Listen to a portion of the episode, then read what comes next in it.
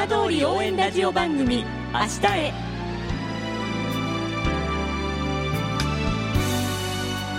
時刻は5時1分になりました。皆さん明けましておめでとうございます。今週も浜通りの情報をお届けする浜通り応援ラジオ番組明日へのスタートです。まずは今週の浜通りニュースです。2020年新しい年を迎えました。今年は東日本大震災と東京電力福島第一原発事故から10年目を迎え福島県そして浜通りの復興にとっても重要な年となります。3月には双葉町大熊町それに富岡町の3つの町で帰還困難区域の特定復興再生拠点区域が先行解除されます。このうち全町避難が続く双葉町では JR 双葉駅周辺の避難指示が3月4日の午前0時に解除されます。帰還困難区域の解除は初めてとなります。駅東側一帯や鉄道施設区域町道などの通行が可能となり住民の生活再建なりわい再生の第一歩となります。先行解除の範囲には町北東部の避難指示解除準備区域が含まれています。これにより避難指示解除準備区域が設定された県内11の市町村すべてで解除となります。また町内では整備中の常磐自動車道常磐双葉インターチェンジが3月7日を軸に供用開始する方向で調整が進められています。大熊町では3月5日の午前0時 JR 大野駅前の広場や県立大野病院の敷地町道などが解除されます。大野駅西口と去年春に避難指示が解除された大河原地区との生活循環バスが運行されます。富岡町は3月10日の午前6時に JR 与野森駅につながる県道や町道鉄道施設などが解除されます。桜のトンネルが美しい与野森地区の桜並木およそ500メートルも含まれています。そして今年春に予定されていた JR 常磐線の全線開通は3月14日を軸に検討されています。東京オリンピックの聖火リレーは3月26日に楢葉町と広野町にまたがる J ビレッジをグランドスタートします。2020年度末で震災と原発事故からの復興創生期間は終了しますが政府は2021年度以降も国が前面に立ち被災地の再生に取り組む姿勢を強調しています。復興庁の設置期限は2030年度末まで10年間延長されます。ただ福島県浜通りは被災地域の復興をはじめ台風19号と記録的大雨からの復旧や急激な人口減少など課題が山積しています。国や県市町村は中長期的な復興の道筋を明確にするとともに災害に強い県土づくりや地方創生の実現に向けて全力を挙げる必要があります。さて毎週土曜日のこの時間は浜通りのさまざまな話題をお伝えしていく15分間。震災と原発事故から8年半。ふるさとを盛り上げよう笑顔や元気を届けようと頑張る浜通りの皆さんの声。浜通りの動きにフォーカスしていきます。お相手は森本洋平です。どうぞお付き合いください。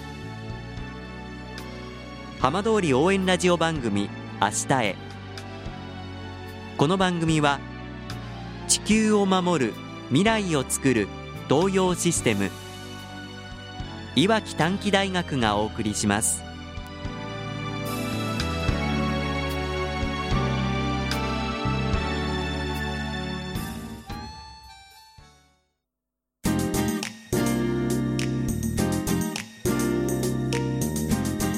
代わっては浜通りの話題やこれから行われるイベントなどを紹介する浜通りピックアップです。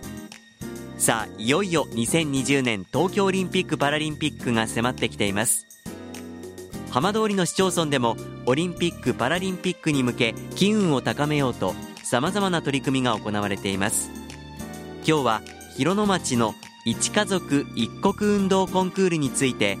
広野町教育委員会の渡辺智之さんにお話を伺います。渡辺さんよろしくお願いいたします。よろしくお願いします。明けましておめでとうございます。明けましておめでとうございます。2020年がスタートしましたがまあ年の始まりどんな気持ちで迎えられましたか？そうですね。いよいよまあ東京2020オリンピックが始まる年ということで、ええ。えー気持ち新たにえーそのオリンピックに向けて街全体で盛り上がっていければいいのかななんていうふうには今考えておりますまあ今早速お話に出ましたけれども、はい。まあその2020年の東京オリンピック・パラリンピックに向けては去年から広野町ではいろんな取り組みをされてきたというふうに聞いているんですけれども、はい。これまでどんな取り組みをされてきたんでしょうか？そうですね、まあえー2019年6月に、えーオリンピックを学ぼう応援プロジェクトっていうものを立ち上げまして、はい。えーその中の一つとして、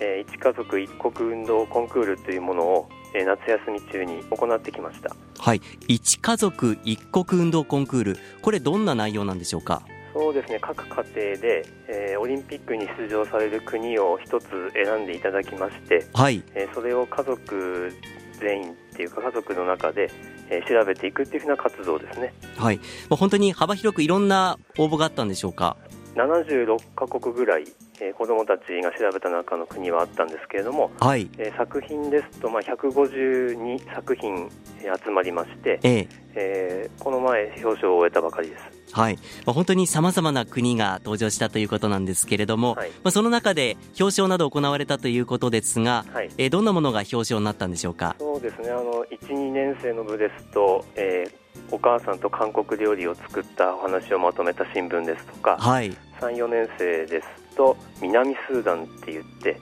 なかなかこう子供が目にしないような国を調べたお子さんもいましたね。ああそうですか、はい、こちらの表彰された後何か街の中で新たな取り組みとして生かされている部分っていうのはあるんですか？そうですね、まあ、えもちろん、えー頑張ってきた子どもたちには表彰は行ったんですけれどもはい。町長賞に選ばれた4つの国については、ええ。えー学校給食の方で、えー栄養共有と協力しましてあの給食の献立にメニューとして出していただいてます。はい、まあ、子どもたちの反応などはいかがでしたか？そうですね。なんかやっぱり自分が、えー日本食だと思って食べていたものがはい。実は、えー他の国の料理だっていうことを改めて認識するようなええ。お子さんが多いと聞いています、ああなるほど。やっぱり普段馴染みのものも実はこういろんな国のものが混ざっているということに気がつくきっかけにもなったわけなんですそうですねね。はいまあ、そして広野町はあの復興ありがとうホストタウンとしてもえー結びつきがある国があるということですけれどもそちらの取り組みはいかがでしたでしょうそうかですね。あの先日広野小学校の方に、えーアルゼンチンのブラインドサッカーのチームの方がいらっしゃいまして、ええ。えー小学生と、まあ、実際ブラインドサッカーの方を楽しんでいただきました。はい。これブラインドサッカーっていうのはパラリンピックの種目ですよね。そうですね。どんな様子だったんでしょうか？まあ、子どもたち自身、やはりあの馴染みがそんなにないスポーツでしたので、えええーこんな工夫をしながら目の見えない方が一生懸命プレーするということに、えー感動していた姿はありましたね。はいまあ、サッカーというと広野町 J ビレッジもありますけれども、はい、まあ、そのオリンピックのサッカーだけではなくてそういったパラリンピックの種目とも触れ合ったとそうですね。いうことなんですね。はい、まあ、そして、まあ、2020年年が変わりましたけれども今年何かもうすでに決まっているイベントなどはあるんでしょうか？そうですね。あの本当は10月に行う予定で、ちょっと台風の影響でできなかったイベントがあるんですけれども、ええ。えー、と2月か3月に、えーオリンピアンの方をオリンピアンの方をご招待しまして、ええ。オリンピックデーフェスタといって町民とオリンピアンが関わるようなイベントは今のところ予定されています。去年の台風で延期になったものを今年2月ぐらいにということで今準備されていると、はい。中身はこれどんな内容になりそうですか？そうですね、まあ、実際にこうテレビの画面とか、ええニュース報道で見るようなオリンピック選手が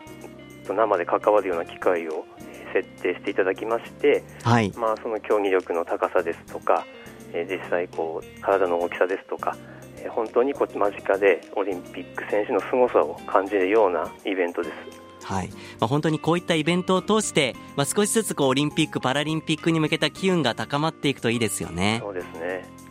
さあそれでは、えー渡辺さんから、まあ、今年オリンピック・パラリンピックイヤーということですけれどもぜひラジオをお聞きの皆さんに一言メッセージいただいてもよろしいでしょうか？そうですね、えー2020年の東京オリンピック、えー聖火ランナーのスタート地が J ビレッジで、えー J ビレッジになっています、えー広野町としても広野町の魅力を伝えつつ、え皆さんが、えオリンピック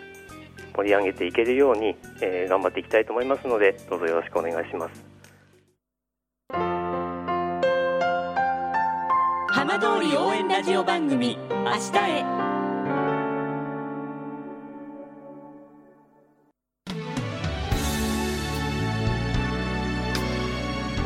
浜通りの情報をたっぷりでお送りしてきました浜通り応援ラジオ番組明日へ。